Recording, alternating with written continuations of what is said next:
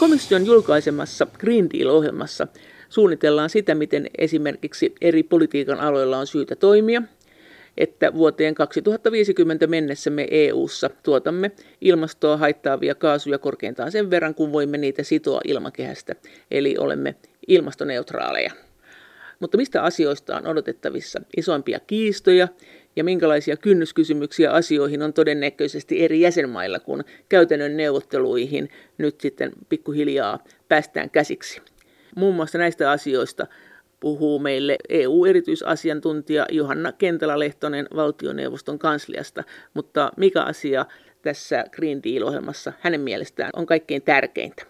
No, tärkein asia mun mielestä se, että tämän koko strategian tavoite on se ilmastoneutraalius, eli kaikki nämä toimet niin kuin tähtää siihen, ja se on ensimmäinen kerta, kun tämmöinen kasvustrategiaksi kutsuttu ohjelma niin kuin tähtää nimenomaan ilmastotavoitteisiin. Ja tässä on sitten mukana se, että nyt ruvetaan käymään kaikkia näitä politiikka-aloja, mitä tässä on mukana, ja niitä on paljon, niin on energiaa, teollisuutta, rakentamista, liikkumista, maataloutta. Juuri näin, juuri näin että siellä ehkä suurimpana itse nostaisin, että teollisuus, sinne on paljon toimia, kiertotalouden edistäminen on iso asia myös Suomen näkökulmasta, teollisuuspolitiikkastrategia, kiertotalouden toimintasuunnitelma on tämmöisiä. Miten se, miten se kiertotalous ottaa ilmasta? Onko se vain se, että kun ne on jo valmiiksi rikastettu ne, ne erilaiset esimerkiksi metallit Malmista, niin sitten ne ei kuluta niin paljon energiaa. Tämä on se juttu, että miten se niin ilmastoon vaikuttaa.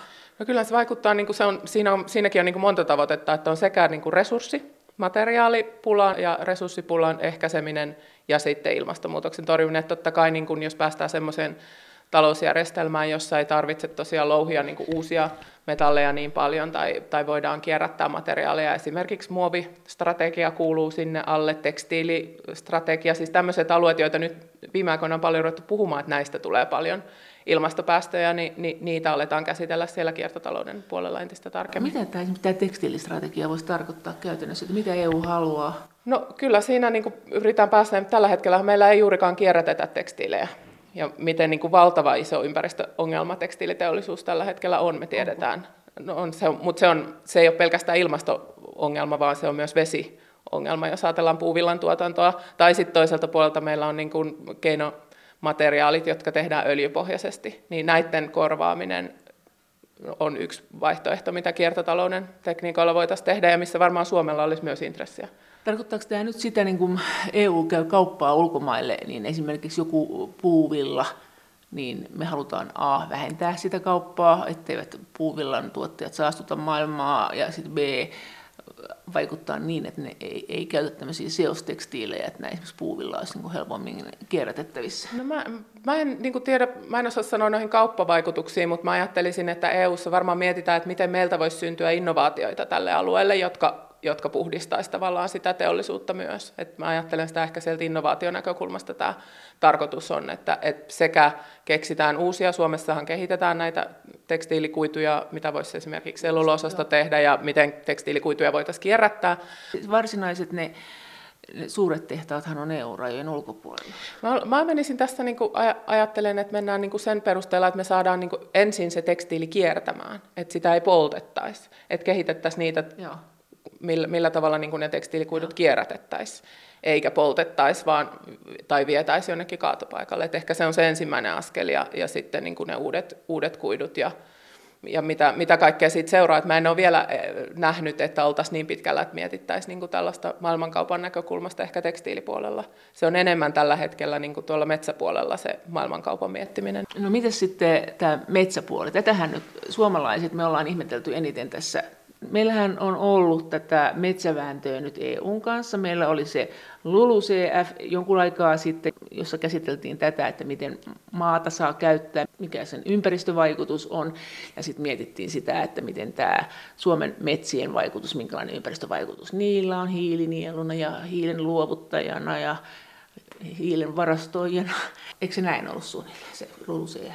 Joo, joku, mikä... tästä siitä niin kuin laajamittaisesti oli kyse. Ja, ja tämä ilmastohaaste on niin iso, että, että Green Dealkin on sitä, että koko ajan meidän täytyy kiristää niitä jo olemassa olevia tavoitteita ja olemassa olevia poliitikkoja, ja, ja silloin tähän LULUCFn esimerkiksi tullaan palaamaan. Vuosi sitten, 2018 joulukuussa, Mitäs? tämä paketti saatiin valmiiksi ja nyt komissio on ilmoittanut, että ensi vuonna he avaa sen. Jo. Meillä ei ole vielä, se on tulossa vasta niin kuin vuoden päästä se komission ehdotus, että millainen se lainsäädäntö pitäisi olla.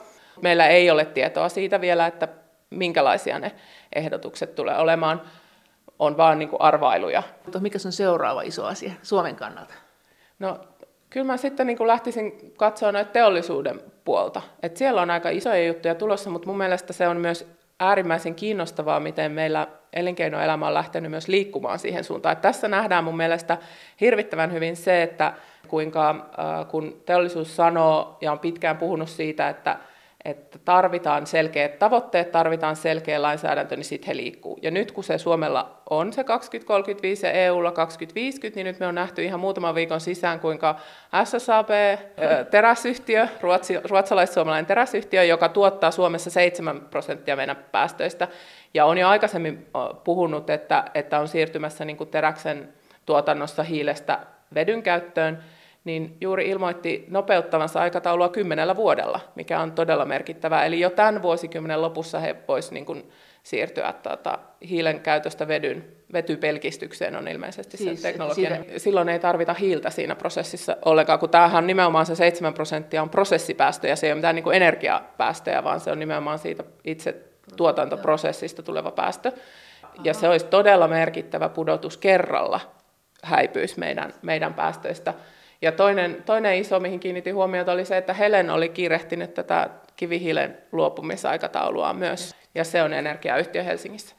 Ja siinä puhutaan niin kuin noin kuudesta megatonnista sitten, josta taas, no nyt en mene sanoa montako prosenttia se on, mutta se on, mun mielestä se on 3-4 prosenttia Suomen päästöistä se Helenin osuus. Eli puhutaan niin kuin aika merkittävistä liikahduksista siellä puolella. EU-erityisasiantuntija Johanna Kentala-Lehtonen valtioneuvoston kansliasta. Entäs sitten äh, liikenne? Tätä, tästähän teollisuus on puhunut, että tämä tulee todennäköisesti tämä Green Deal-ohjelma niin myös kohdistumaan liikenteeseen ja, ja tämmöiseen tavaroiden kuljetukseen.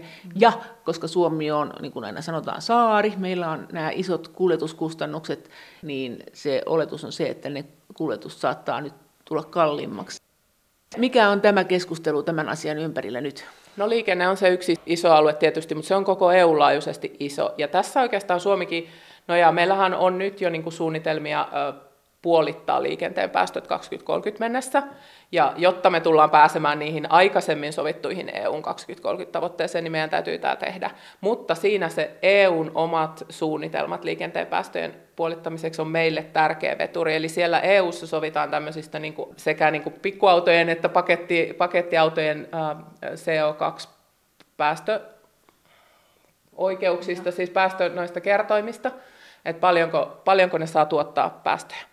Ja se auttaa meitä, koska se vaikuttaa siihen, minkälaisia autoja tehdään ja, ja sitten niin kuin myös meille tuodaan, ja sitä kautta päästöt pienenee. Eli sitä tullaan edelleen kiristämään. Sehän tulee olemaan Saksan autoteollisuudelle kova, kova paikka, ja se on varmasti yksi kiistan kohde. Se oli kova kiista jo, jo se aikaisempi kierros, joka juuri päättyi. Jolloin, ja tämä on, jolloin saatiin mitä aikaiseksi? Jolloin, jolloin päästiin jo, jo aika, aika pitkälle, mutta ei ihan niin pitkälle kuin Suomi olisi toivonut. En nyt muista niitä tarkkoja päästökertoimia, mutta, mutta tota, mutta Suomi olisi ollut valmis menemään vielä kunnianhimoisempi, Saksa oli siinä vastaan. Eli jokaisella maalla löytyy tämmöinen oma kiista, että kysyit, mistä tulee kiistaa, niin jokaisella maalla on varmasti oma haastava kohtaansa. Suomelle ne on ne metsät, Saksalle ne on varmasti nämä autojen mutta päästöt. Su- mutta Suomelle ne on metsät ja ää, liikkuminen ja todennäköisesti maatalouteen tullaan nyt ulottamaan tätä Green Deal-ajattelua myös, että voihan se olla, että, vai voiko olla, että nämä maatalouden tukimuotojen perusteet menee vielä uusiksi, jos tämä koskee maatalouttakin. No maatalous on täällä mukana, mutta se on mukana sen parhaillaan suunnitelmissa olevan yhteisen maatalouspolitiikan uudistuksen kautta. Niin. Ja, ja totta kai tässä niin kuin meidän, meidän maatalouspuolikin on silleen vähän on hereillä ja, ja katsoo, että mitä tämä tarkoittaa, että osa niistä asioista on jo sovittu. Tässähän odotetaan tätä EUn yhteistä rahoituskehyksen päätöstä ennen kuin se voidaan se yhteinen maatalouspolitiikka uudistus viedä loppuun mutta siellä on jo pitkälti sovittu niistä toimista. Siellä nämä ilmasto- ja ympäristötoimet on mukana, Ja, ja aika iso osa, kun nythän yhteisymmärrys EU-jäsenmaiden välillä on jo siitä, että 25 prosenttia tulevasta EU-budjetista tullaan käyttämään ilmastotoimiin. Ja silloin maatalouden osuus siitä rahoituksesta on itse asiassa laskettu aika isoksi. että puhutaan 3-40 prosentista vähän niin kuin pilarista riippuen. Eli silloin maanviljelijät saa 30 prosenttia rahoituksestaan ihan vaan sen ilmastoperusteen eikä sen tuottamisen perusteen? No joo, siis se ajatus on se, että, että noin 30 prosenttia niistä toimista voitaisiin laskea että ne olisi niitä ilmastoympäristötoimia. Mutta onko ne? Tässähän on ollut aikamoisia ongelmia, että on, nämä maatalouden ympäristörahat on, niitä on sanottu, että ne ei ollut kauhean tehokkaita. No siis ongelmia on koko tässä EUn ilmastorahoituksen niin kuin, todistamisessa. Eli tämä on yksi asia, mitä myös Suomi pitää tärkeänä, että jatkossa kun sanotaan, että budjetista käytetään, nythän tästä meneillä olevan kauden rahasta 20 prosenttia on pitänyt käyttää ilmastotoimiin. Ja se haaste on nimenomaan se raportointi ja todentaminen, että ne toimet oikeasti on niin kuin tukeneet ilmastotoimia. Tämä on yksi kohta, että sitten kun saadaan se rahoituskehys sovittua, niin sitten komission pitää panostaa näihin, että, että ne kriteerit, joilla joitain toimia kutsutaan ilmasto- ja ympäristötoimiksi, että ne ovat myös riittävän tiukkoja. Aa. Että tavallaan, että sitten osataan niin kuin sanoa, että tämä asia vie sitä eteenpäin. Mutta siis maatalouden puolella meillähän on olemassa toimia ja niitä niin kuin tehdään ja voitaisiin tehdä vielä laaja, laaja-alaisemminkin, joilla oikeasti on vaikutusta. Ja just, just esimerkiksi Suomessa turvepellot on se isoin maatalouden puolen haaste ilmasto puolella, niin siellä esimerkiksi nurmiviljely on se ratkaisu, sen niin kuin lisääminen ja sen kanssa tavallaan niin kuin miettiminen, että mitä se tarkoittaa. Niin. Entäs sitten noin EU-tasolla, niin mistä on isoimmat kiistat? Sä sanoit että Saksalla on autoteollisuus. Miten näillä eri mailla on? No mä luulen, että suurin kiista tulee nyt ihan lähi, lähitulevaisuudessa olen tästä 2030 tavoitteen nostamisesta. Se on jo tämän vuoden kiista. Eli EUn ilmastotavoitteen, 2030 tavoitteen nostaminen, joka pitäisi Pariisin sopimukselle ilmoittaa siis tähän kansainväliseen prosessiin tänä siis... vuonna. Paljonko EU vähentää vuoteen 2030 mennessä. Ja se, sitä niin kuin komissio on ilmoittanut, että se tulee esittämään sen no-, nostamista 50-55 prosenttiin vuoden 90 päästöistä. Se on nyt ollut 40 prosenttia. Ja vuoteen 2050 mennessä pitäisi olla niin, että me ei tuoteta yhtään sen enempää ilmastokaasuja kuin mitä me tota, sidotaan. Ja mit, mitkä kaikki sopimukset tässä menee nyt tavallaan uusiksi sitten? No puhutaan se, siitä 2030 tämmöisestä lainsäädäntöpaketista, joka juuri saatiin sol, solmittua. Ja sinne siis kuuluu ilmaston osalta siis sekä päästökauppa että se LULUCF, jota jo, josta jo mainittiin, ja sitten sinne kuuluu myös taakanjakosektori, joka on siis kansalliset päästöt niillä aloilla, jotka ei kuulu päästökauppaan, eli silloin siellä oli ne liikenne ja, ja maatalous ja rakennukset. Ja ne on niin kuin kansallisesti jaettu e, EU-ssa eri, e, eri maille erilaiset ja ne perustuu sitten PKT, eli rikkaat maat. rikkaat maat vähentää enemmän, eli Suomella on toisiksi korkein tavoite siinä tällä hetkellä siinä vanhan, nyt sen voimassa olevan lainsäädännön mukaan, mutta, mutta tämäkin todennäköisesti menee uusiksi. Ja onko todennäköistä, että tulevaisuudessakin rikkaat maat, kuten Suomi kuitenkin tässä suhteessa, me ollaan siellä rikkaiden puolella? Kyllä me ollaan rikkaan puolella tässä ihan, ihan reilusti. Ja tota, ähm, siis jatkossa Suomi kannattaa sitä, että päästökauppaa laajennettaisiin. Että, et silloin, koska päästökaupan puolella niiden päästövähennysten tavallaan niin kuin markkinaehtoisesti niitä hoidetaan ja päästökauppa on niin kuin EUn laajuista. Eli päästökaupassa olevat sektorit ei katsota kansallisesti, vaan ne on niin kuin EU, EU-tasolla katsotaan. Suomi katsoo, että silloin ne on menisi niin kuin markkinoiden mukaisesti helpommin, ne olisi halvempia. Siis tässähän on se ongelma, että kun rikkaat maat vähentää enemmän, niin myös niin kuin me ollaan jo vähennetty enemmän, jolloin meidän niin kuin ne seuraavat askeleet on kalliimpia. Varsinkin siellä liikenteen puolella niin monet päästövähennys keinot on hyvin kalliita, jos niitä toteutetaan kansallisesti, ne ovat huomattavasti halvempia, jos niitä voidaan toteuttaa EU-laajuisesti ja EU-säännöillä. No sitten näiden ilmastolainsäädännön lisäksi siinä 2030-paketissa on myös energialainsäädäntöä, eli energiatehokkuus ja uusiutuva energian eli tavoitteet. Se, eli se on tätä, kun me esimerkiksi meillekin Suomeen tuli näitä sääntöjä, että kuinka paljon pitää energiatehokkuutta lisätä vanhoissa rakennuksissa. Sitähän täällä ihmeteltiin kovasti, koska täällä oli jo tosi energiatehokkaita rakennuksia verrattuna moneen muuhun Euroopan maahan, mutta se tietty prosentti piti lisätä. Sitä ihmeteltiin aika laajasti. Se on se yksi, joo. Ja sitten tota, toinen on uusiutuva energian määrän lisääminen. missä Suomi on tietysti jo niin kuin tehnyt paljon, mutta, mutta todennäköisesti siinäkin tullaan tuota, kiristämään, mutta meillä ei ole vielä, siis tämä Green Dealhän on vasta tällainen luettelo niistä toimista, me ei tiedetä, mitkä kaikki komissio haluaa näistä avata ja millä tavalla. Ja nyt sitten mietitään tätä EUn laajuisesti, että nämä maat, jotka on ollut varakkaampia, jotka on tehnyt jo paljon, että pitääkö niiden prosentuaalisesti vaan jatkaa, jatkaa ja jatkaa, vai jaetaanko tämä nyt koko EU-alueelle tämä taakka, kuten esimerkiksi Puolalle, No tästä varmaan tullaan käymään tiivistä neuvottelua. Mä voin, voin kuvitella, että tässä tulee olemaan niin kuin tiukkaa keskustelua siitä, että millä mekanismeilla nämä vähennykset kannattaisi tehdä sillä tavalla, että ne tehtäisiin mahdollisimman kustannustehokkaasti. Että kyllä se kustannustehokkuus, se on Suomen prioriteetti ja, ja se on varmasti niin kuin sellainen asia, josta, josta erityisesti niin kuin ne maat, jotka ovat jo tehneet paljon, niin tulee kysymään, että no miten, mitä me voitaisiin tehdä sillä tavalla, että, että ne toimet voitaisiin tehdä siellä, missä ne olisi halvinta tehdä. No sittenhän meillä on tämä päästökauppasysteemi EU-ssa, joka tarkoittaa sitä, että me on päätetty niin kuin saastuttaa tietty määrä ja tai tuottaa kasvihuonekaasuja, hiilidioksidia, hiilidioksidia ja sitten me täällä käydään sellaisia markkinoita, että kuka maksaa eniten siitä, että se saa saastuttaa. Ja sanoit, että Suomi kannattaa tämän systeemin laajentamista. Mitä tämä nyt sitten tarkoittaa? Että onhan tässä niin kuin joku semmoinen vähän outo klangi tässä jutussa. No siis päästökauppahan on nyt jo tiukentumassa. Siihen on niin tehty säännöt, että, että päästökauppa asettaa katon niille päästöille. Että meillä saa olla tietty määrä päästöjä, kyllä, mutta sitten siitä ei voida mennä yli. Eli tiet, meillä on tietty määrä päästöoikeuksia, joista tällä hetkellä osa jaetaan ilmaiseksi ja sitten osa huutokaupataan niille yrityksille, jotka, jotka kuuluu siihen järjestelmään. Ja, ja tämä systeemi nyt kiristyy niin kuin jatkuvasti sillä tavalla, että niitä päästöoikeuksia on, on koko ajan vähemmän, jolloin se hinta nousee. Ja on... niitä myös jaetaan ilmaiseksi vähemmän. Ja tämä on myös yksi kohta, mistä tullaan varmasti nyt käymään vääntöä, että minkä verran jatkossa jaetaan ilmaiseksi päästöoikeuksia. Ja siihen liittyy ne hiilitullit, mistä tässä Green Dealissä myös puhutaan. Jos puhutaan sitä päästökauppa, sitä ennen vielä loppuun.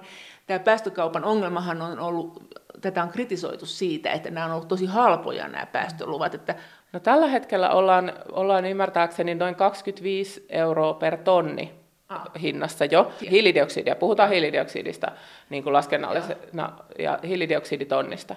Ja tämä hinta on niin kuin laskettu, että nyt sillä olemassa olevalla lainsäädännön järjestelmällä se tulee kiristymään ja sillä tullaan päästään pääsemään niin kuin useaan kymppiin. Mä en muista niitä tarkkoja lukuja nyt, että mihin sillä on laskettu, että 2030 mennessä päästään, mutta se tulee niin kuin asteittain, asteittain kiristymään ja, ja tullaan pääsemään niin kuin useisiin kymppiä. On laskettu, että, että, että kun tietty, tietty hintataso saavutetaan, niin silloin, silloin se niin kuin esimerkiksi hiilen ja, ja, ja myös turpeen käytön, jos Suomesta puhutaan, niin alasajossa, niin päästökauppa auttaa, että, että jo pelkästään niin kuin sen päästökaupan kiristymisen myötä niin näistä polttoaineista päästään, päästään eroon sen takia, että se hinta vaan tulee niin korkeaksi, että kannattaa käyttää jotain muuta. Niin, mutta tulee. Jos ajatellaan, että joku normaali ihminen tuottaa, tämmöinen keskivertoihminen Suomessakin, niin se tuottaa sen 10 000 kiloa hiilidioksidia. Mm. Jos ajattelet, että se maksaisi sitten 25 euroa tota, se yksi tonni, niin eihän se, eihän se ole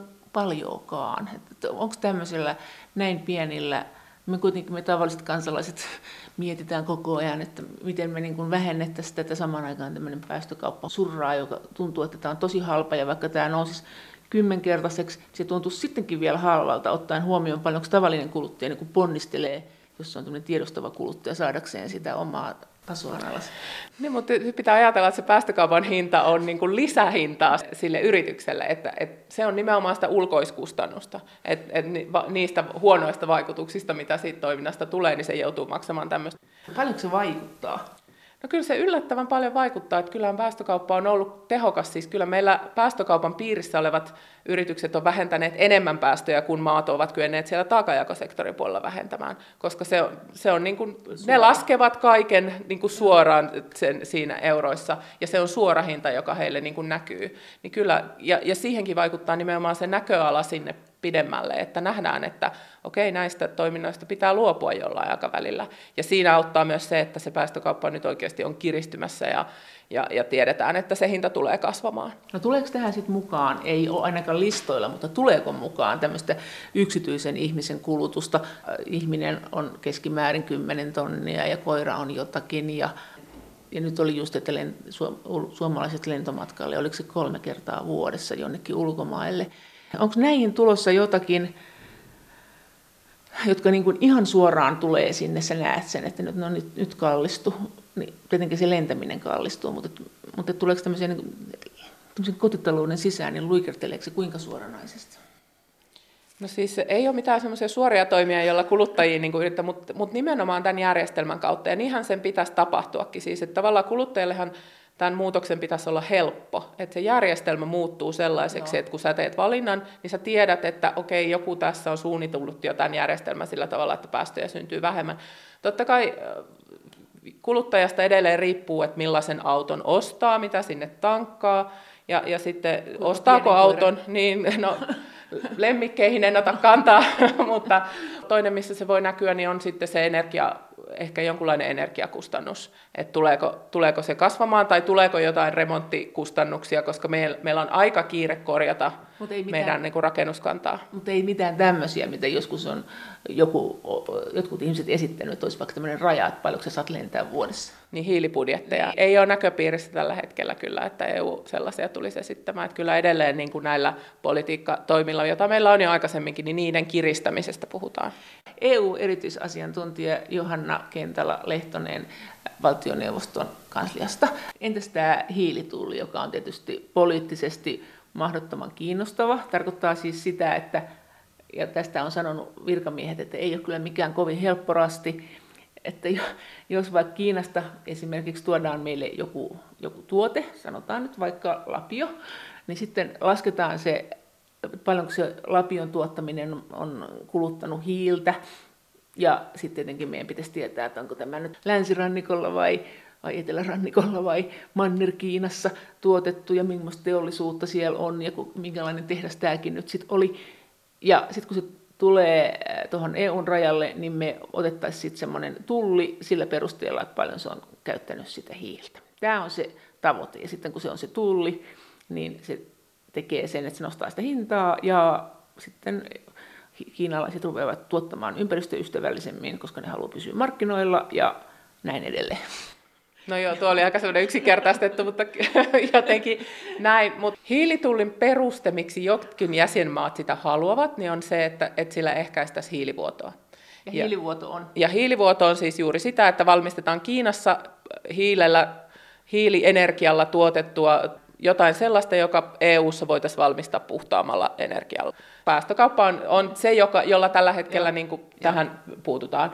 Mutta tota, et, yksi ehkä semmoinen konkreettinen esimerkki, mikä Suomeenkin koskee, niin on teräs teollisuus. Ja, ja nyt kun EU:ssa on puhuttu hiilitullista, niin kyllä se aika selvästi siellä komission papereissa lukee, että tätä testataan jossain tietyssä tuotteessa. Eli sellaista hiilitullia ei luvata heti paikalla, joka koskisi kaikkea ja, ja johon jouduttaisiin tosiaan laskemaan niin kuin jokaisen tuotteen hiilijalanjälki, koska tällä hetkellä meillä ei vielä ole sellaista siis järjestelmää. Siis koko EUn ulkopuolisen alueen lapiot vaikka, tai sakset tai joku yksi? No lähinnä siis puhutaan, puhutaan sementistä tai teräksestä tai, tai mikähän se kolmas oli, mutta tämmöisistä siis niin kuin merkittävästi päästöjä tuottavista tuotteista. No, no sittenhän tässä tulee tietysti, no sementti on siis yksi isoimmista. No, No ei merkittävässä määrin. No siis tämän haastehan on sitten se, että, että me ei haluta suututtaa isoja kauppakumppaneita. Et Kiinahan on ilmoittanut jo, että vastatoimia on tulossa ja, ja EU on myös, niin kuin komissio tietenkin sanoo, että tämä hiilitulli pitäisi toteuttaa VTO-sääntöjen mukaisesti. Se tarkoittaa sitä, että siitä pitää niin kuin jollain asteella neuvotella sitten näiden kauppakumppanien kanssa siinä vaiheessa, kun se asetetaan ja sitten ne saa asettaa jotain vastatoimia. Eli tässä on tämmöinen kauppasodan uhka, mutta toisaalta nyt USA ja Kiina on hyviä esimerkkejä siitä, että tämmöisiin kauppasotiin ollaan nähtävästi nykyään niin kuin valmiita aikaisempaa enemmän, että, että toisaalta EU ei pitäisi ehkä niin kuin ajatella, että emme tee mitään asialle, koska emme halua kauppasotaa. Joskus se riittää, että uhataan, että asetetaan tämmöiset hiilitullit ja että totta kai me halutaan niin kuin tehdä Kiinan kanssa yhteistyötä ja saada Kiina mukaan niin kuin näihin ilmastotoimiin nyt tässä tilanteessa, jossa Yhdysvallat on ollut varsin haluton ilmastopolitiikan, niin kuin liittovaltiotasolla ilmastopolitiikan edistämiseen, niin Kiina on tosi tärkeä kumppani globaalisti saada mukaan. Et siinä EU ehkä nyt testaa monenlaisia keinoja, mutta mut mä en niin kuin pidä kauhean todennäköisenä, että tämmöistä laajamittaista hiilitullia tultaisiin ihan helposti, ihan nopeasti ottamaan käyttöön. Mutta se on mukana ajatuksissa, siitä tullaan varmasti keskustelemaan, siitä tullaan varmasti teettämään monenlaisia selvityksiä. Myös Suomi teettää siitä parhaillaan, niin kuin meillä on tämmöinen Etlan Helsingin yliopiston ja Syken tämmöinen valtioneuvoston rahoittama tutkimushanke meneillään, juuri alkanut, jossa sitä selvitetään, koska Suomi ei voi suhtautua tähän ehdotukseen, kun me nähdään nyt, että komissio sitä jossain muodossa aikoo ehdottaa, niin se, että Suomi sanoisi vaan, että no ei me haluta tällaista hiilitullia, niin ei ole se vaihtoehto, mutta meidän pitää selvittää, että millainen järjestelmä voisi olla hyvä, mitkä on ne riskit, jotka sisältyy erilaisiin vaihtoehtoihin. Että sitä, sitä tässä selvitellään ja mietitään, että Suomi ei ole muodostanut mitään kantaa tähän hiilitulliasiaan vielä. Miten tämä maittain meni tämä hiilitulli, niin ketkä sitä kannattaa ja ketkä ei? No Ranska on tietysti se, joka sitä ajaa. Ilmeisesti Saksa suhtautuu kohtuullisen positiivisesti. Ja sitten on näitä Itä-Euroopan maita, jotka näkee sen nimenomaan tässä energian tuonnissa, että voisi olla, että, et, et, et, et, niin, että se voisi olla ratkaisu siihen, niin kuin just esimerkiksi Tsekki, Tsekki ja Liettua ja, ja näitä. Mites muita? Mites nämä muut, nämä meidän keski, peruskaverit? No he ovat olleet aika hiljaa. Et, et esimerkiksi Ruotsi, Tanska, ei me ihan tiedetä, mitä, mitä he ajattelevat. Mitäs nämä Hollannin ja nämä, tämä porukka, tämä Hansaliitto? No ei, siis ei, ei ole vielä niin kuin tarkkaa tietoa. Että kaikki suhtautuu nyt vähän sille vara, ehkä varauksellisesti komissiolta odottaa, että mitä komissio tässä tarkalleen ottaen nyt aikoo ehdottaa. Onko se kuitenkin jonkunnäköinen tämmöinen protektionistinen tämmöinen omien markkinoiden suojelun ajatus takana? Jos ajatellaan, että kiertotaloutta kannatetaan, sieltähän sanottiin aikaisemmin jossakin vaiheessa, että se on tavallaan Kiinan kannalta huono juttu, koska se tarkoittaa sitä, että kun Kiinasta tuodaan niitä lapioita ja saksia ja lampaan keritsemiä, mitä lie, niin silloin se metalli jää tänne kiertämään, meillä ei ole näitä metallikaivoksia niin loputtomasti, ja silloin se Kiinan kauppa vähän hyytyy, koska me käytetään tätä metallia uudestaan. Hiili, hiilitullihan tekisi ihan saman asian. Onko tässä myös jonkunnäköisenä piiloajatuksena se, että yritetään vähän nyt hidastaa tätä maailmankauppaa, koska sekin on ympäristörasite? Tämä on hyvä, hyvä kysymys, koska mä en usko, että se on niin kuin ehkä semmoisena eksplisiittisenä EUn tavoitteena, koska kyllä EU, EUlle on perinteisesti, ainakin monille maille EUssa on, on hyvin tärkeää tämmöinen kansainvälinen vapaakauppa. Se on Suomelle myös ollut perinteisesti todella, todella tärkeää. On hyvä katsoa ehkä sitä, mitkä maat kannattaa hiilitullia ja mistä maasta se niin kuin nousee. Että sehän on Ranskan ehdotus ja Ranska, Ranska on niin kuin sitä ajanut jo pitkään tavallaan päästökaupan, kun päästökaupasta on puhuttu puhuttu aikaisemminkin, niin Ranska on tuonut esiin tätä hiilitullia, koska päästökauppa ja hiilitullihan on linkissä toisiinsa. Eli jos tulee hiilitulli, niin päästökaupan ilmaisjaosta pitäisi luopua, koska, koska ne ovat päällekkäisiä toimenpiteitä. Molemmat on tavallaan sitä hiilivuodon estämistä varten tehtyjä. Ja, ja Ranska on ollut ilmeisen halukas, niin kuin, niin kuin nähnyt ehkä omalle teollisuudelleen hyväksi sen, että olisi tämmöinen hiilitullijärjestelmä. He on iso markkina, heillä on niin kuin ne omat alansa. Heillä on ydinvoima, joka ei tuota hiiltä. Että he on tässä, niin, tässä... He eivät ehkä saa niitä myöskään niitä ilmaisia on niin kuin, tavallaan hyviä puolia omaan, omaan niin paljon. Niin, tämä on ehkä yksi, yksi syy siihen. Aa, mutta sä et usko tämmöiseen kaupan vähentämisen tarpeeseen. Jos liikennettäkin ruvetaan, tai siltä liikenteeltä ruvetaan vaatimaan enemmän tämmöisiä toimia, jotka tulee liikenteen harjoittajille kalliiksi, niin, niin kyllähän se tarkoittaa... Niin, no tämä on varmaan niin se se on totta, että, että se on todennäköisesti se suunta, johon tämä kaikki voi, voi niin kuin viedä tätä asiaa. Mutta mä, en, mä, en, niin kuin, mä en näe, että se olisi välttämättä se tavoite, jonka takia niitä asioita tehdään, vaan se on niin kuin tämmöinen sivuseuraus siitä, että meidän täytyy päästä siihen ilmastoneutraaliuteen niin pieni sivuseuraus, että kuinka ollakaan EUn sisämarkkinat pärjääkin nyt hyvin, kun meillä nyt sattuu olemaan näitä tulleja. Mutta onko se huono asia, jos EU-markkinat pärjää hyvin tavallaan? Kuinka pitkälle EU pitää niin kun, ö, ilmaston tai, tai resurssien kannalta niin viedä sit sitä niin kuin sen vapaakaupan takia, että tavallaan tässä tullaan sitten tämmöiseen arvokeskusteluun myös. Mutta sehän on kiva. Onko sitä käyty jo? Ei, en, Ei mä, en mä osaa sitä. Miten sitten tämä, josta on hirveän paljon puhuttu tällä hetkellä, tämä, tämä matkustaminen, tämä lentomatkustaminen, niin miten tämä Green Deal nyt sitten siihen suhtautuu? No se konkreettinen toimi, mitä Green Dealissa lentomatkustamiseen tuodaan, niin on se, että, että sieltä vähennettäisiin sitä ilmaisjakoa. Eli tällä hetkellä lentoyhtiöt saavat ilmaiseksi ne päästöoikeudet. Että on olemassa EUn laajuinen päästökauppa lentoliikenteelle, mutta ne päästöoikeudet jaetaan suurimmaksi. Siellä, siellä on pieni prosentti, mikä huutokaupataan, mutta suurimmaksi osaksi ne jaetaan ilmaiseksi. Ja tätä prosenttiosuutta, joka huutokaupattaisiin, niin sitä haluttaisiin kasvattaa. Komissio myös haluaisi tehdä siitä tällaisen niin kutsutun oman varan, eli, eli se raha, joka siitä huutokaupasta saataisiin, niin menisi komission käyttöön EUn rahaksi, eikä tulisi jäsenmaille, kun tällä hetkellä päästökauppojen huutokauppatulot tulee jäsenmaille sen mukaan. Lähinnä siitä on mietitty, että sitä käytettäisiin tähän oikeudenmukaisen siirtymän rahaston rahoittamiseen, jolla taas sit tuetaan niitä alueita, joissa poistuu työpaikkoja ja teollisuutta. Nämä maat. Jos britit olisi ollut tässä mukana, niin mitä britit olisi sanonut? Mikä se olisi ollut briteille isoin asia? Mä en ole ehtinyt Britanniaa nyt miettiä mikä, mutta Britannia on varsin edistyksellinen tietysti ilmastopolitiikassa ja Suomi, Suomi menettää kyllä niin kuin tärkeän kumppanin sinänsä, kun Britannia lähtee, koska Britannia on kyllä pitänyt niin kuin tiukan ilmastopolitiikan puolta.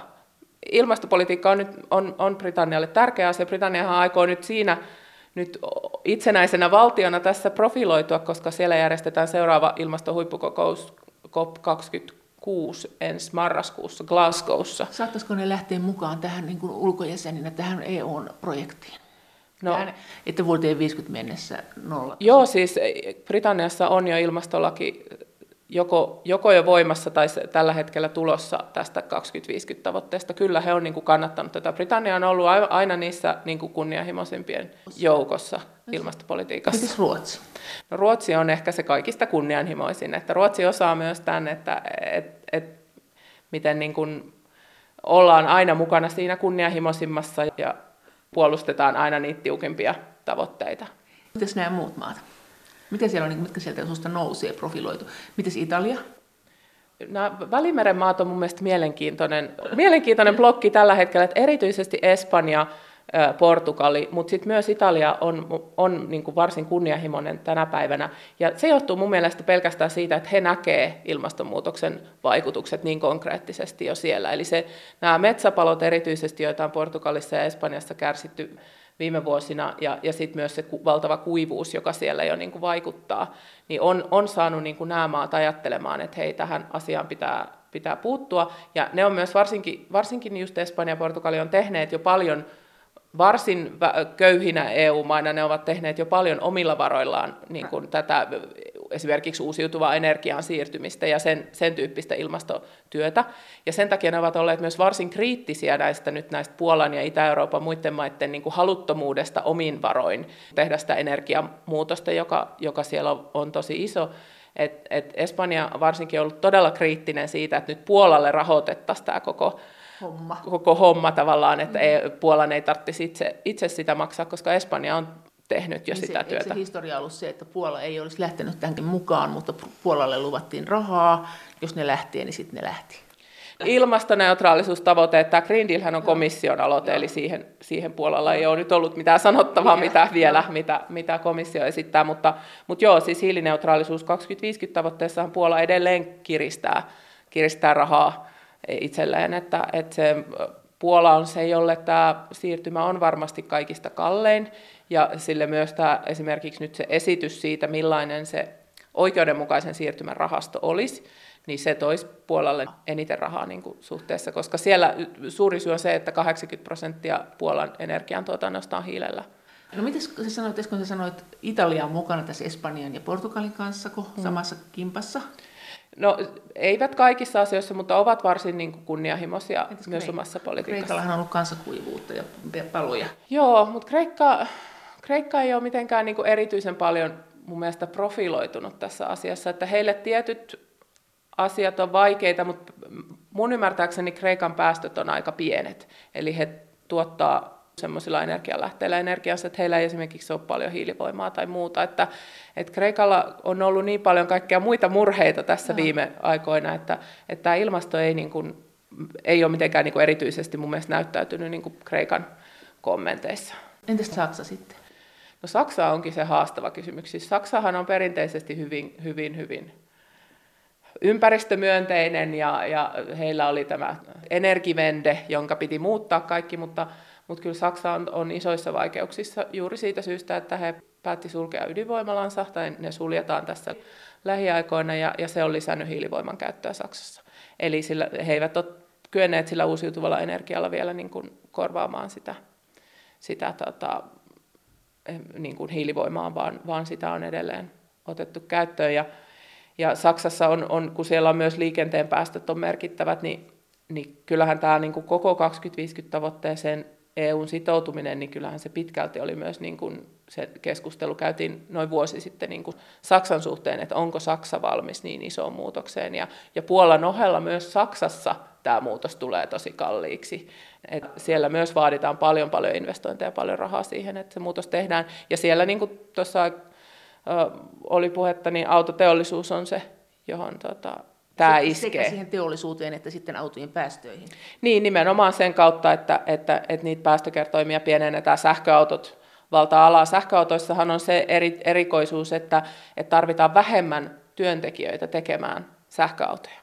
Eli kun ne moottorit ei ole niin monimutkaisia, niin niitä koko ajan tarvitaan vähemmän. Tämä on myös haaste esimerkiksi Tsekissä ja Slovakiassa, missä on paljon sitä alihankintateollisuutta, ilmeisesti Saksan autoteollisuudelle ja ehkä omaakin, niin he, heitä haastaa myös se työllisyyskysymys, mikä se autoteollisuuden Onko se vaikutus sillä. Entäs Tanska? Tanskallahan on uusi hyvin niin kuin ilmastoystävällinen hallitus, jossa, jossa niin kuin Tanskalla on, näitä on vähän vaikea verrata näitä Suomen, Ruotsia ja Tanskan ö, omia ilmastotavoitteita, koska ne ovat asetettu niin kuin eri tavalla, mutta Tanskahan on asettanut itselleen tavoitteeksi 70 prosenttia leikata omia päästöjään 2030 mennessä.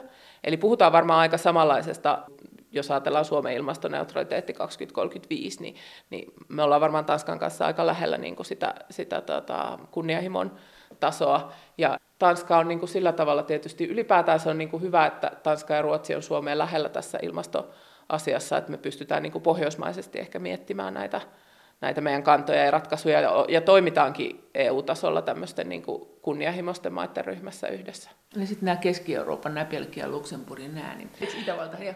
No joo, siis nämä kaikki Belgia, Luxemburgi, tietysti Hollanti on niin kuin äärimmäisen kunnianhimoinen, ja nämä, nämä kuuluu siihen kunnianhimoisten ryhmään. Eli, eli Hollanti on yksi niin kuin ehkä johtavista tälle Ruotsin, Ruotsin ohella kunnianhimossa. Luxemburg on, on hyvin kunnianhimoinen, Belgia on siinä myös jos, jossain määrin mukana, Belgialla ehkä enemmän haasteena, heillä on myös hiilivoimaa. Ja Itävalta on juuri liittynyt tähän, eli Itävallan uusi hallitus, jossa vihreät on nyt mukana, niin on hyvin niin kuin sit, nyt kunnianhimoinen ilmastotavoitteissaan. Mutta ehkä semmoisena niin poikkeuksena tai tämmöisenä niin kuin koko EU-laajuisesti niin on, on aika kiinnostavaa se, kuinka vahvasti Itävalta ja Luxemburg vastustaa ydinvoimaa. EU-erityisasiantuntija Johanna Kentala-Lehtonen valtioneuvoston kansliasta. No miten ne sitten aikoo nämä kaikki nämä maat, niin, jotka on kuitenkin tässä jotenkin innokkaasti mukana, niin miten ne aikoo sitoa sitä, niitä, niitä kasvihuonekaasuja? Ja koko ajan puhutaan tästä rajoittamisesta, mutta onko olemassa tulossa jotain tekniikoita, mihin voitaisiin panostaa, että imettäisiin ilmasta esimerkiksi hiilidioksidia muutenkin kuin kasveilla? No ei, ei tämmöisiä hankkeita niin kuin ei, ei niin kuin EU-laajuisesti semmoista keskustelua ole tällä hetkellä, mutta niitä hankkeita varmasti niin kuin, kehityksessä on, mutta että se, että niistä käytäisiin hirveän laajaa, laajaa vielä sellaista niin kuin EU-tason keskustelua. Niin. Just tämä maatalous ja metsätalous, sehän perustuu just siihen sitomiseen. Että eihän me päästä hiilineutraaliksi, eihän me voida tehdä mitään, jos emme keksitä sitä sitomispuolta. Ei, kun tämä on juuri näin, että, siis, että kun kysyit, että onko teknologiaa, ja. niin ei, mutta, mutta nimenomaan sit puhutaan metsä- ja maataloudesta. Kyllähän niin kuin myös Suomen puheenjohtajuus, EU-puheenjohtajuuskaudella viime syksynä, niin maatalousministerit hän kävi ihan niin kuin meillä oli epävirallinen ministerikokous, jonka aiheena oli maatalouden hiilensidonta. Eli, eli käytiin niin kuin sitä keskustelua ja niitä on aika paljon niitä, niin kuin sen puolen esimerkkejä kyllä sitten EU-ssa. Että Suomi ei ole ainut edistyksellinen maa. Suomessahan on hyvin edistyksellisiä hankkeita meneillään tässä maatalouden hiilensidonnassa. Esimerkiksi tämä Carbon Action-hanke, jossa on niin kuin sekä yrityksiä että viljelijöitä että tutkimuslaitoksia ja, ja sitten vielä säätiöitä rahoittamassa, niin se on mun mielestä huikea esimerkki, jota pitäisi pitää ja, ja varmasti pidetään kansainvälisestikin esillä siitä, että kun saadaan eri toimijat mukaan, niin sitten myös rupeaa tapahtumaan. Että et, et niin kun siinä oikeasti selvitetään niitä niitä toimia ja tu- tehdään tutkimusta, että minkälaiset, mitä on se niin kutsuttu hiiliviljely, jolla sitä sitomista voisi tapahtua. Ja, ja tämän tyyppisiä hankkeita on myös muissa EU-maissa. Eli tässä on tapahtunut mun mielestä niin kuin samanlaista kehitystä, kun itse tein väitöskirjan ja, ja siinä tutkin tuota yritysten elinkeinoelämän ilmastostrategioita, niin siellä tapahtui tällainen niin kuin puheen muutos 2000-luvulla siitä, että yritykset ratka- on ratkaisijoita eikä niin kuin aiheuta tätä ilmastonmuutosta, niin mun mielestä nyt niin kuin maataloudessa on aj- ajauduttu niin kuin samanlaiseen paineeseen, että on niin kuin tuotu paljon tämmöistä niin kuin syyllistämistä, että nyt maanviljelijät jotenkin aiheuttaa ilmastonmuutosta, ja siellä myös on niin kuin havahduttu tähän, että eihän kukaan halua olla se ongelma, koska halutaan niin kuin nimenomaan olla ratkaisujen puolella. Ja, ja samaan aikaan myös niin kuin elintarvikeyritykset mun mielestä Suomessa myöskin niin kuin vahvasti ajaa sitä, että he haluaa tämmöistä niin kuin, et, niin kuin omien tuotteitteensa kannalta niin kuin osoittaa, että, että ne on osa tätä ratkaisua. Ja mun mielestä tämä on erittäin tervetullutta ja niin kuin positiivista kehitystä, että, että siellä on niin kuin paljon halukkuutta tähän hiiliviljelyyn ja, ja, ja niin kuin oikeasti kyllä maanviljelijät haluaa myös niin kuin tehdä oikein, ei, ei, ei varmasti niin kuin halua aiheuttaa tätä. He joutuu myös kärsimään ne niin kuin seuraukset siitä, he näkee sen suoraan sen ilmastonmuutoksen ja mitä se tarkoittaa, niin kyllä heille on niin kuin todella tärkeää, että he pystyvät myös niin kuin toimimaan sillä tavalla, että he, he pystyvät sitä ehkäisemään. Entäs Itäblokin maat? No, siellä on sitten aika erilaisia maita myös. Tässä on niin kuin todella paljon merkitystä sillä johto, johtajalla tai sillä, että millainen se maa niin kuin et jos nyt mietitään, minkälainen keskustelu käytiin tästä 2050-tavoitteesta viime vuonna EU-tasolla, niin siellähän nämä vastustajat Puolan, Puolan leirissä oli Unkari ja Tsekki.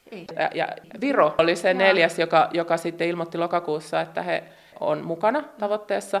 Ja Viro ilmoitti heti alusta asti, että tämä on heillä niin kuin tämmöinen aikataulukysymys, että heidän täytyy niin kuin laskea se siellä, että he pystyvät siihen.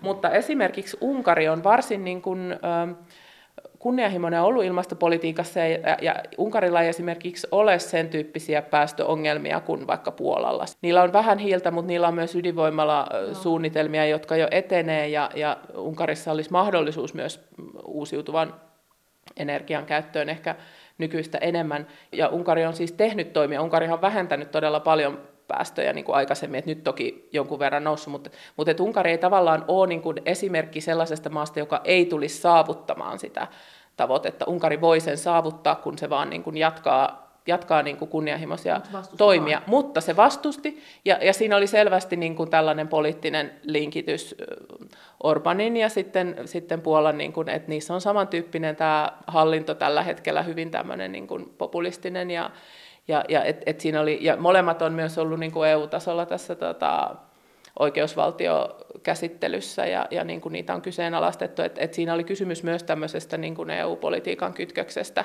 Et se oli semmoinen yleiskapina?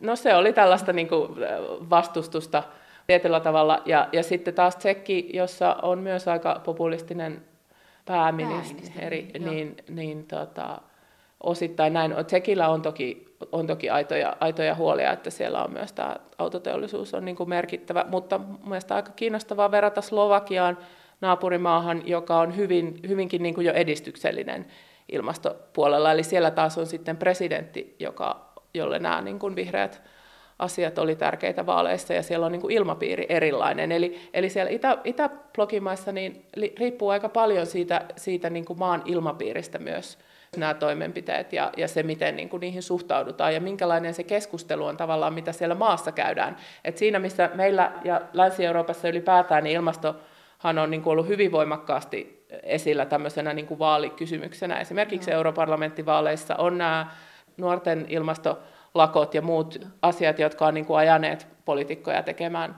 tiukempia päätöksiä.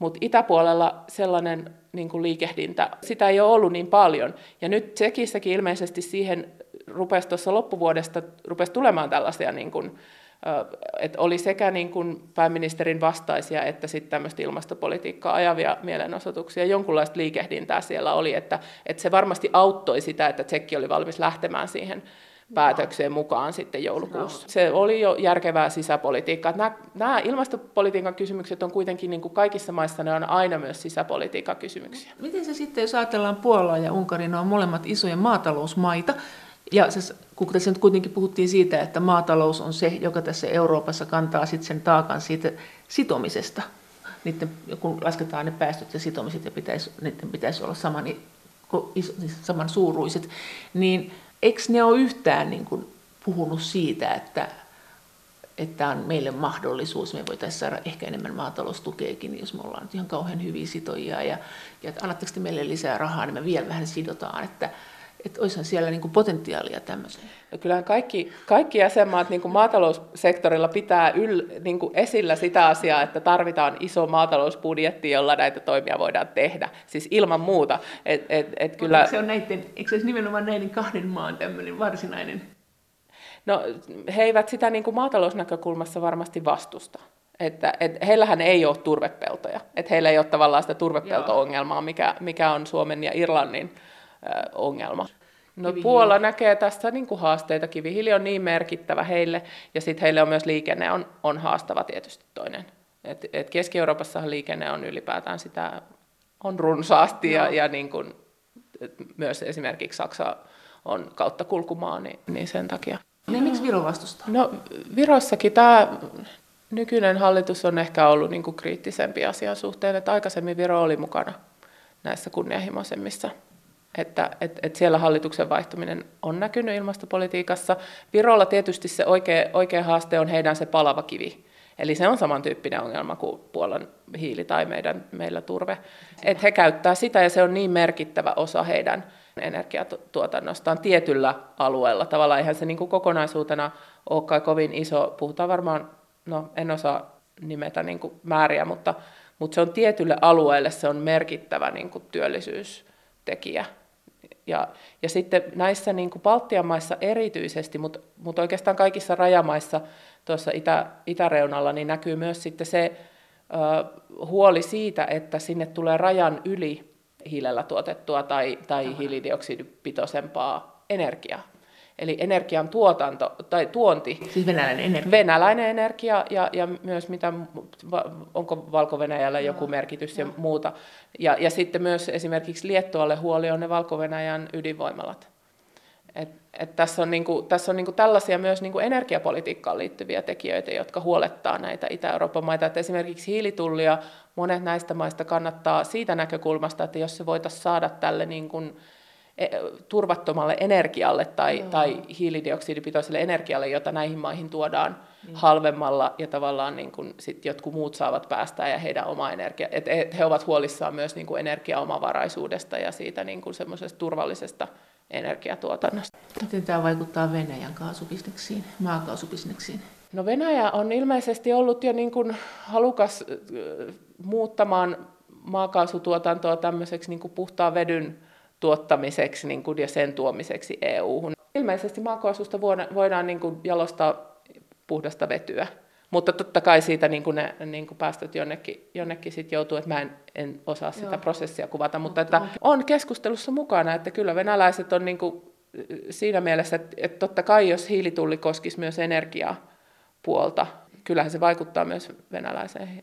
He, Venäjä valmistautuu siihen, että mitä he EU sitten tois. Oliko silloin, olit, silloin, kun nyt oli tämä Suomen puheenjohtajakausi viime puolivuotinen, joka nyt loppui vuodenvaihteessa, niin olit sä siellä niissä kokouksissa, kuulit?